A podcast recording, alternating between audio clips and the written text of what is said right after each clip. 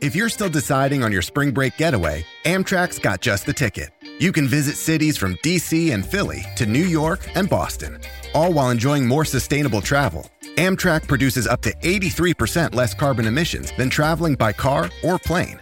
And did we mention the extra legroom and comfy seats? Book early and save at Amtrak.com. Click or tap the banner. Emissions comparisons vary depending on route and locomotive type. Restrictions may apply. Woke up this morning into my car to start my day. First stop is my buyer, who six months ago walked away. When I arrive, he treats me like a commodity. Give me a spec on his interconnect, he wants price and delivery. And if we're over twenty dollars, he tells me this business we're gonna lose. He's got us singing that old don't know value Welcome to the Value Clarity Podcast, where we talk about customer perceived value, delivering value, and creating value for your customers. Today, I have got one of my favorite people of all time, Christina DiGiacomo. Welcome, Christina. Hi, Mark. Hi, everyone out there. Well, I normally give a, you know, kind of an introduction bio, but we decided that we wanted to introduce today's topic by each sharing um, our experiences because Christina, you and I are collaborating on a new project, but we wanted to kind of give some background on what each of us did. So, Christina, tell us what your your background was before collaborating with a knucklehead like me. so my background before collaborating with a knucklehead like you and is and i'm and i'm still doing this is i'm a philosopher so i think very deeply about how people think and I care very much about how people perceive the world, perceive themselves, perceive others, and the quality of their thinking, which to me leads to the quality of their lives.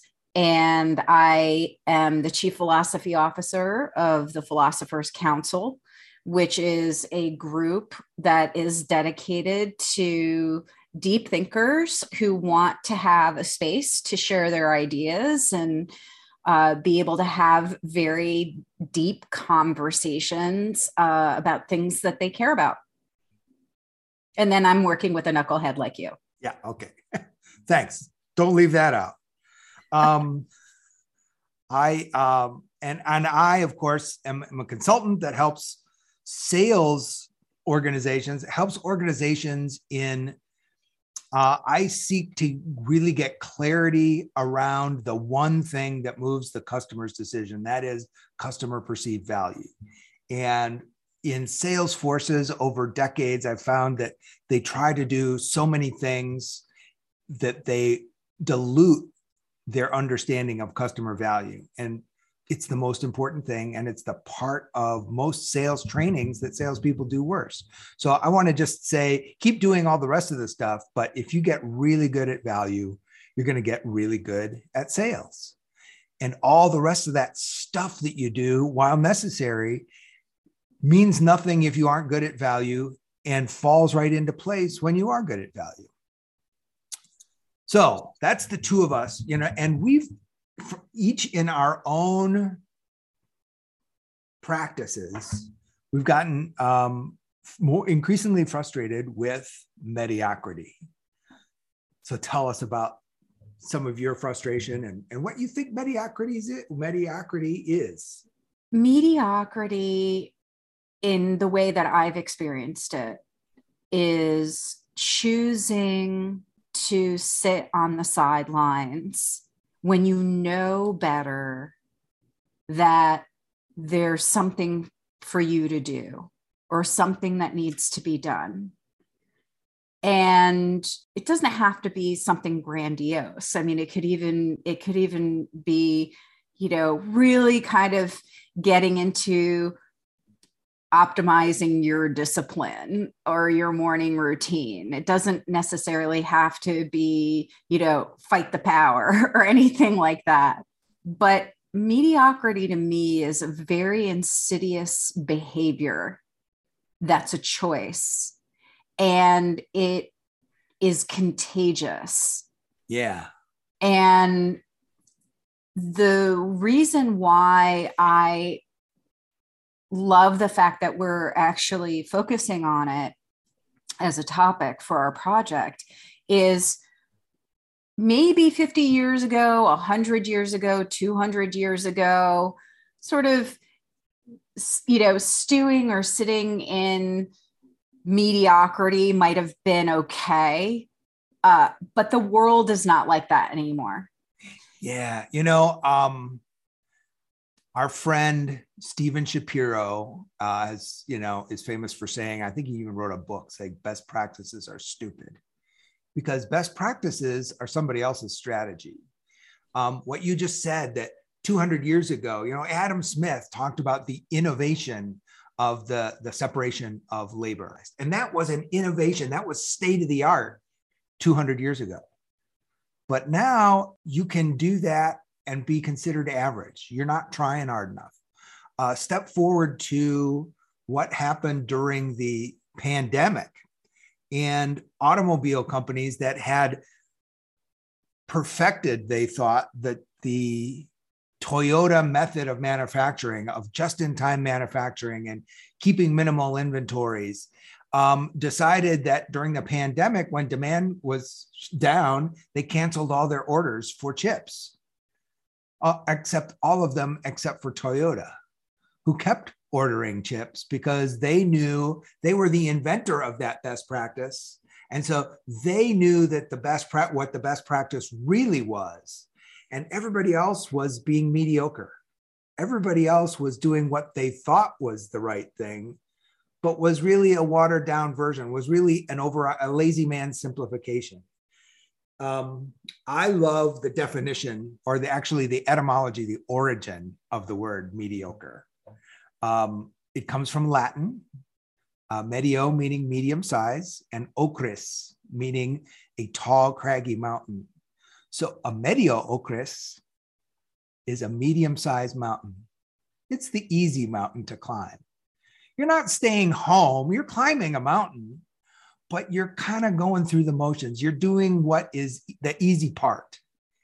And that's what mediocrity is. Mediocrity isn't slovenliness or amateurism or schlockiness it's schlockiness by default it's doing it's going through the motions mm-hmm.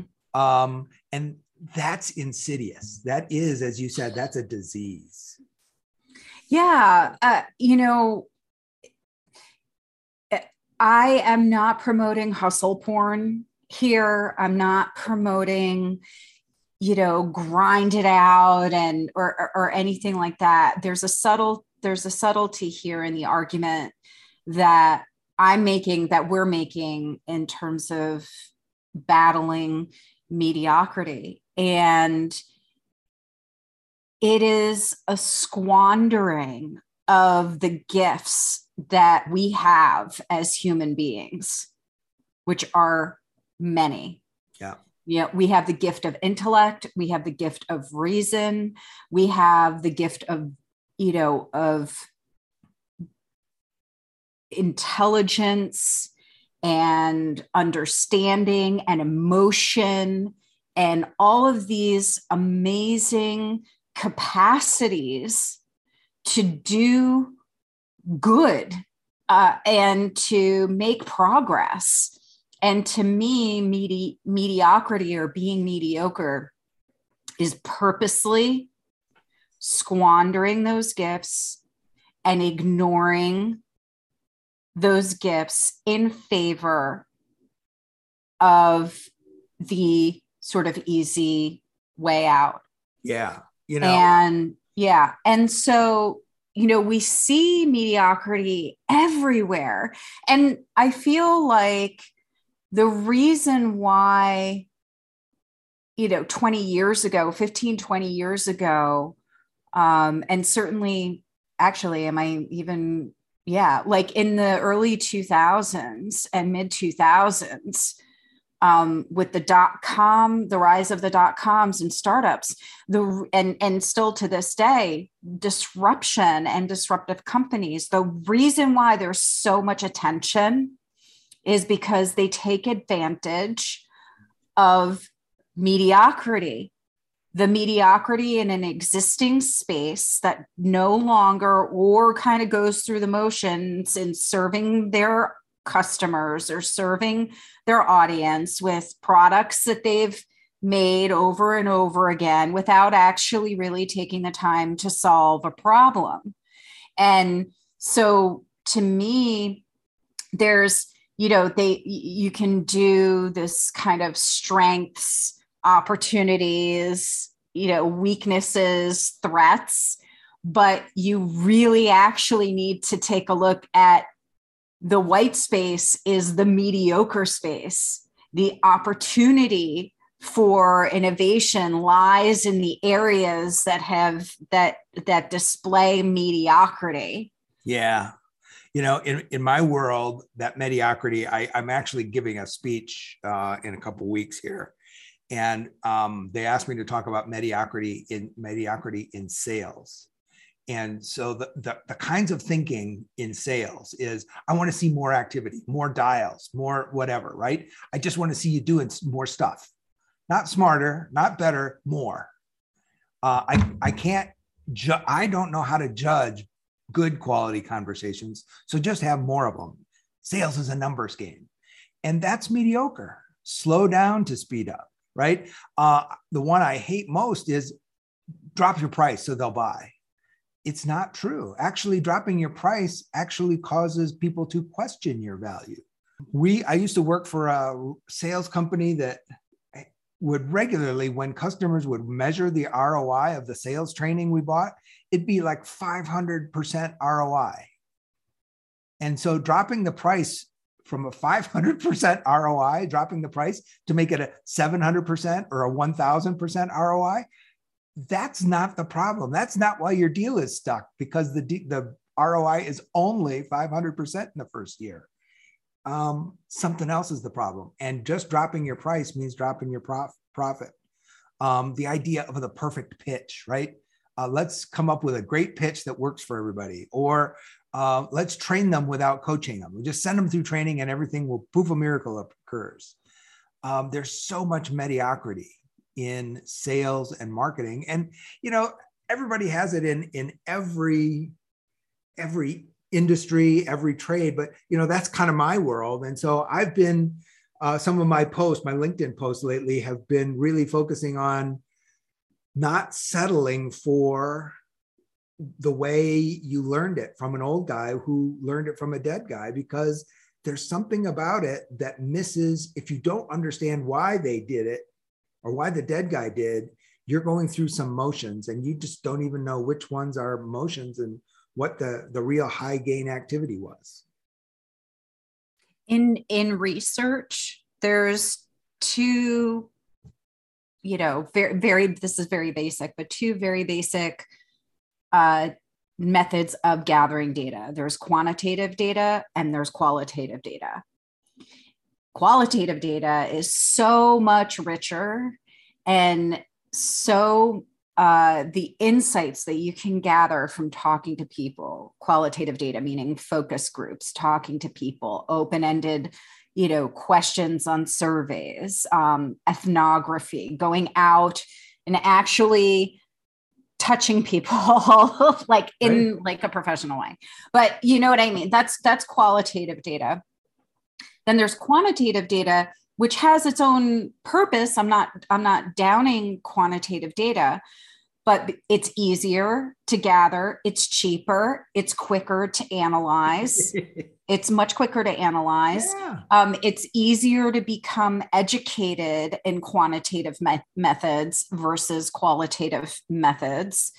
And so what what why i bring that up is a lot of organizations, and this is across the nonprofit, public sector, private sector, even in your own personal sector.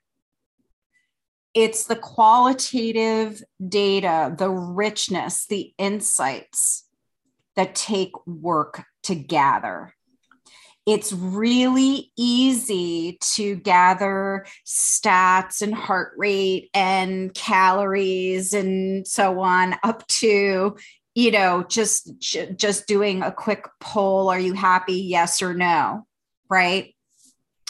And that's easy but the hard work the effort to actually get a, a non mediocre result from information and from the world around you takes work and effort and people and organizations and the system is not set up for people to be able to do that uh, in any sort of constructive way. And this is why you get mediocrity filtering into a lot of our to a lot of our constructs and contexts. The, yeah, one of the great quantitative minds of the 20th century. It's a fellow named John Tukey.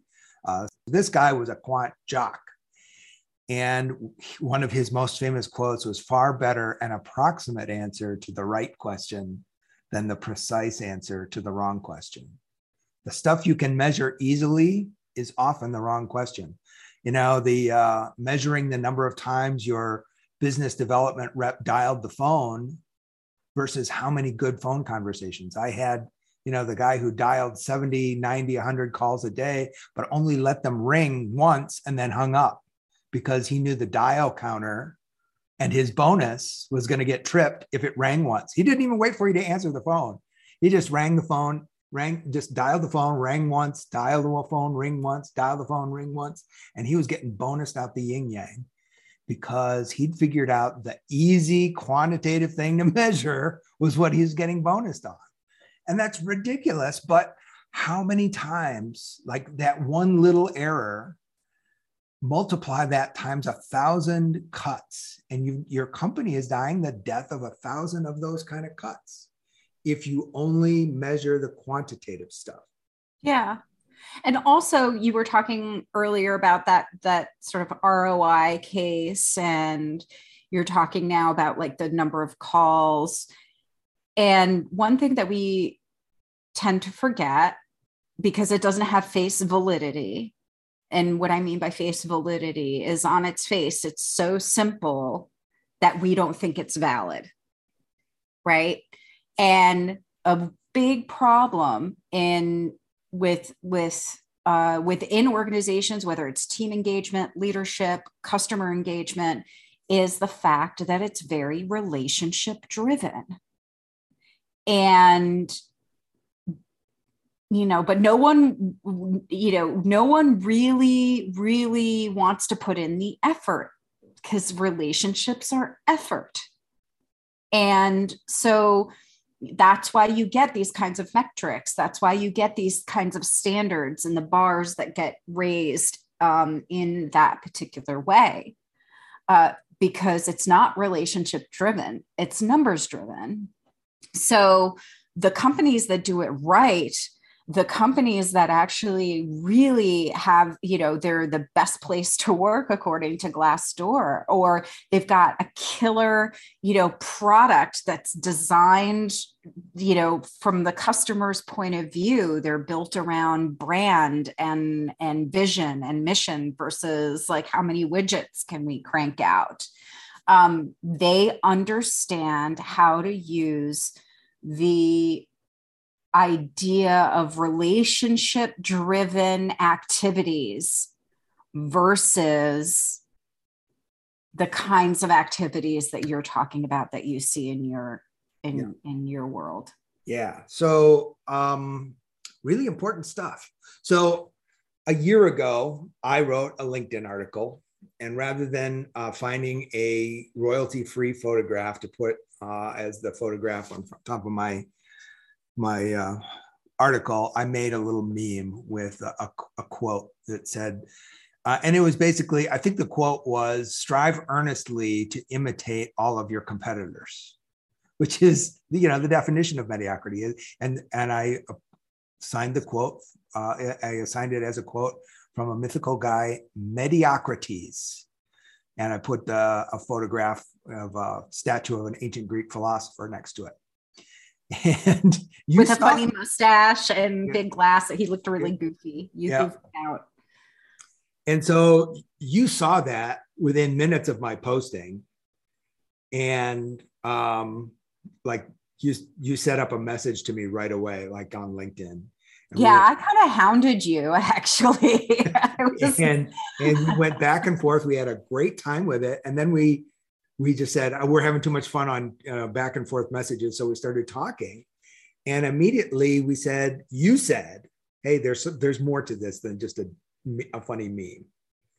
Uh, so we started thinking what there could be, and um, it kind of has snowballed from there to this project um, the wisdom or the sayings of this ancient Greek philosopher, fictional yet all too real, Mediocrates. yeah. He's also famous famous for saying, meh, good enough, which is exactly, you know, right. like what we're talking about.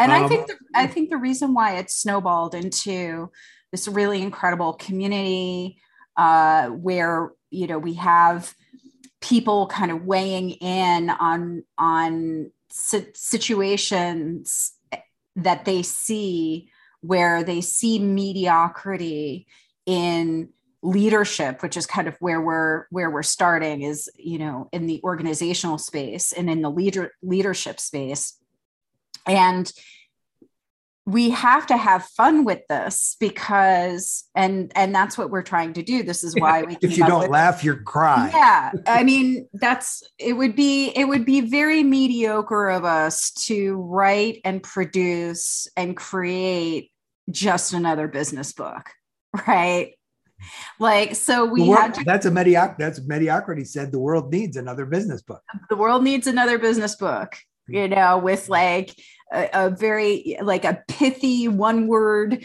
title about some strength you're supposed to have. And then it's you know a how to through the whole thing. And the you get that, you get the- that shot of oh i read something but you the don't five actually sec- the five secrets of magical growth. Yeah, like you don't actually gain any insight out of it other than a few sound bites that you can kind of carry back into your next town hall meeting. But what we're trying to do is poke fun at, at, at some of the situations that we encounter in life and in work where mediocrity is just so prevalent and, as I said, insidious and contagious that we want to throw ourselves out the window. And there are plenty of people who are striving for excellence who want to throw themselves out the window at the idiocy and mediocrity that they encounter when they're trying to do something good. Yeah, you know, we've all as soon as you've been working for a year or two, you realize right there there is just no shortage of knuckleheaded dysfunctional things that companies do. So, Are you like, kidding? when- On when- when we- first day, I bet you we could put out a call and first- ask yeah. people to be like, tell us about the craziest, funniest, but most uncomfortable thing that ever happened to you on What your first day is- of what is your funniest first day of a job story? I've got one. Do you have one? Mine is I'd have to think about it, but I'm sure. I, I'm, walked I'm sure. my, I walked into, uh, I got this great job at Lucent Technologies. I was the product manager for the world's first voice over IP, carrier grade, big iron voice over IP calling platform. It was going to change the world. And so, um, you know, I'm just, I'm going to meetings left and right my first day, meeting after meeting after meeting, getting to know people and sitting in on all the different meetings that I, you know, may or may not actually sit in on. And every single meeting, two or three times in some of them, somebody would ask, What's the process for? What's the process for? And I came from an organization where you just kind of made things up and you told people what you were doing and you you kind of made your own processes one at a time. But this one was like very regimented. What's the process for this? And so by the fifth meeting, I raised my hand and said, What's the process for learning the processes around here? and and the ranking person like the, the director level who was in the meeting kind of running the meeting started launching right in and saying you know well here's here's how you do it and i'm just like oh my god he didn't know i was being snarky or joking and I don't know now that he was serious. I don't know that it's a good idea for me to tell him. So I let him complete his. And so this company was so process driven, right? They weren't a for profit company anymore. They were a for process company. And it just drove me crazy the rest of the time I worked there. But the very first day, five meetings where one to three times a meeting, people would say, What's the process? What's the process? What's the process? you kind of hear it in your dreams now, don't you? and and so um, actually when you know as we started getting wound up like this that first couple weeks where we said hey we got to do something we started making up the all the different mediocre things right we said okay by the end of by the end of next week, I want you to think up 25 mediocre sayings, and I'm going to think up 25 sayings. And we'd each done it within like 24 hours, and it, it, was it was just scratching the surface. And then we had meetings with other people, and we got up to like 150 in no time flat. And that's when it told us, you know, there is absolutely a bottomless well. This is an infinite well of mediocrity. And that's kind of sad and then kind of the, the next thing that that occurred to us was, hey, we aren't the expert on all of these. What are we going to do about that? Yeah. And because a very mediocre thing to do is to pretend that you know something when you actually don't.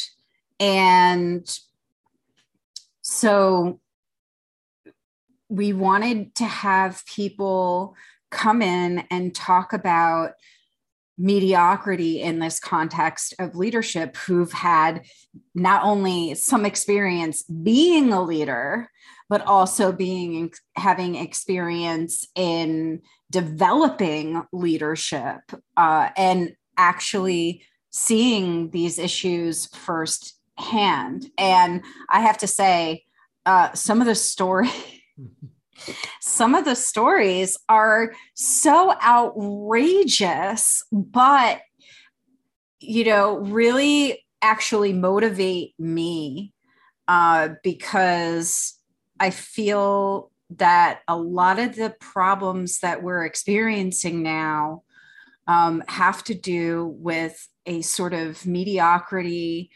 and sort of narrow kind of seeing things or not really doing enough. And we could all do better. Yeah.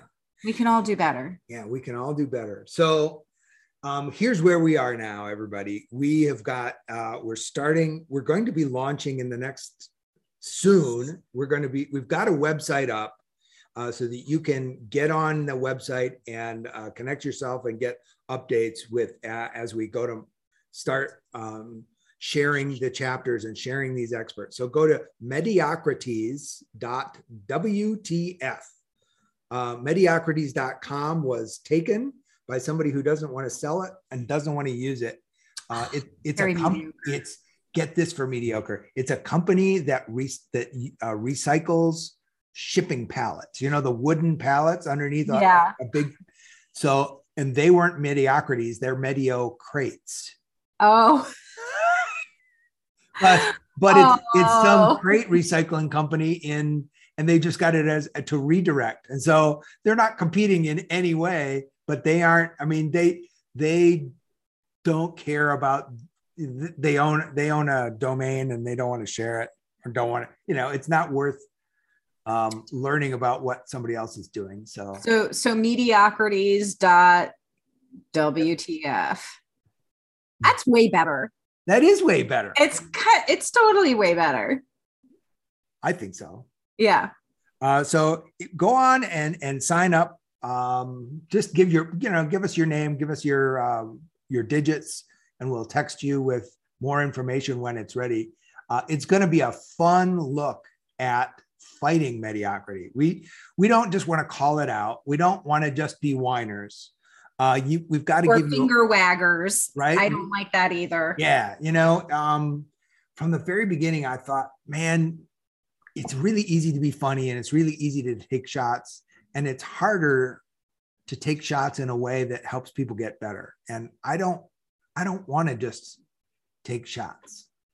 Um, as fun as that is, but on the other hand, if we're helping people get better, we might as well make it fun. We might as well motivate them uh, through the through the use of humor. So um, this has been the most fun project. I'm having a Yeah. whale I oh, you know, it's like you remember how I said to you, this slightly terrifies me. We should do it. Absolutely. That's that. You know, I love that. I'm kind of scared of it. We should do it or something like that. This my this this makes me slightly terrified, which means we must do it. This makes me slightly terrified. Therefore, we must do it. Yeah. I I think that um that says so much about you. That says something, and I wanted. I love that so much that I wanted that to say something about us and this organization. So it slightly terrifies me. So I think we have to do it. Um, and so you're going to be able to get Mediocrates coffee mugs, Mediocrates shirts, uh, maybe someday the Mediocrates quote of the day calendar. Um, but we'll also be able to introduce you to our experts and let you buy a book of what of all these different mediocre sayings. Um, so what are some of the chapters, Christina?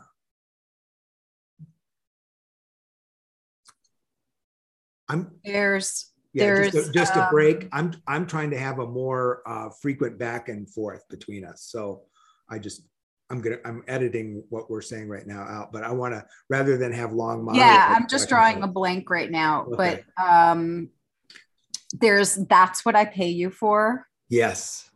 There's um there's no money There's no money for that. uh, Uh, for let's that. fo- let's focus on your weaknesses. let's focus on your weaknesses and the thing to really the broader sort of the broader thing here is the stories and the the hilarious situations that our contributors and our experts have found themselves in and also what they can what you can do about it. Like if you're faced with that kind of situation or you're in you know you're in an organization that has that that going on in it they give you advice on what to do about it. So um yeah like i just feel that Mediocrates has become our mascot Yeah, you know, you, you Yeah. I love the fact that you immediately wrote a, a backstory for Mediocrates, right? I thought, yeah, he's he's a he's an ancient Greek philosopher and you know, fictional yet all too real. But you went deep into developing his personality. Tell us something about you know his background so that people get how who Mediocrates is or was or So I- you can, can you can consider Mediocrates like the anti-Socrates in a way. Um, he didn't really Mediocrates doesn't really strive for much and doesn't really think that anybody else should either. Yeah. And he he was like a Likes- he was like a student of Socrates. yeah, and more, was a- more more than willing to bask in Socrates' glory when things were great. exactly. He's But a when- total coattail rider. But when Socrates got arrested and was going to be executed, poof, disappeared. Yes, exactly. Right? but he had a few he had a few followers who you know thought his ideas were were pretty great even though they really were just teaching how to get by without really doing much of anything or contributing in any sort of way. And even he had these teachings where he you know taught people to how to how to actively undermine other people who actually wanted to do good. And so his his ideas have lasted the test of time and you can find him in a boardroom you can find him in a zoom meeting. He's there. And uh, you know you and i have decided to call him out and suss him out. And and in to his questionable credit, right? The, the teachings of Mediocrates have become more important and more have penetrated our our society much more successfully than those of Socrates and uh, Descartes and Lao Tzu combined, right? Um, Mediocrates is by far the most successful, most pervasive ancient philosophy. That that's a little scary. That's It because, is. you know, it's it's a philosophy for every man, isn't it? it's it's the it's the middle mountain philosophy it's not the man on the highest mountain that you have to trek all the way up and get like wisdom you just have to go to the middle mountain and you'll find you'll find Mediocrates sitting there all too willing to tell you to just you know It's a pretty good mountain. It's a good place to hang out. yeah you know you don't have to climb to that other mountain you just There- stay here It- from here on up, it gets really cold. yeah and really difficult look how much you can see from here. Yeah, yeah, exactly. Let all those other people go up there and and kill What themselves see over from it. what you can see from up there really isn't that much better because you can see an awful lot here. It's it's this is Yeah. great and it's safe. and it's safe. Yeah. Mediocrates love safety. Yeah. So um perfectly normal human interactions, but we weren't put on this earth for the medium-sized mountains. Uh, we were put on for the craggy mountains. We were put on to do better, to do great things. At least leaders are. Um, and we and people want to work for those leaders that want to just be spectacular and have everybody around them be super successful. Um, I and I I do, and I want to be that kind of leader. And um, I am so thankful to have gotten through this project, partly because I love to work with you. But one of the cool things that I, you know, I should have anticipated but didn't was that I get to I get to interview and I get to talk with all of these high level experts on leaders. And so I, you know, if if you are the the 10 smartest people you hang out with, um, I'm a much better person than I was when I started this project because I'm hanging out with some really great, smart, spectacular people, present company included. Thank you. And you know, if you join the community, you'll be hanging out with these people too. Cool. Mediocrates.wtf. So um, you can reach us. I think what what is it? Mediocrates at mediocrates.w at mediocrates.wtf. What's the email address? I think so. Yeah. Just put something in the comments with your email. We'll get back to you. You Yeah, know, we'll get whatever. back to you. We'll- Just yeah. We're mediocre still. We're still mediocre. well, thanks everybody. Christina, thanks. Anything else we need to get out there? Uh, no, just you know, get involved and come in and have a little bit of fun at Mediocrates' expense. Yeah. Thank you. Thanks, everybody. And thanks for joining us on the Value Clarity Podcast, where we remind you that true excellence is understanding what's in your customer's head. So, sales, marketing, business, philosophy, all of it is a lot more like brain surgery than you might have thought. Thanks and have a high value day. His current supplier screwed things up, put him up a creek. And I don't know why he wants 4,000 of our gold-plated thingamabobs with the custom unobtainium mojo option. What do you mean? The custom unobtainium mojo option cost us more than 20 bucks by itself. Are you sure he knows that? Then why'd you tell me 20 bucks? Well, it ain't easy, cause value's in your buyer's brain. If you're selling on only your features, you're gonna drive both of you insane. And if you ignore your customers' outcomes, you're bound to be paying your dues, cause you'll be singing those old don't know value blues.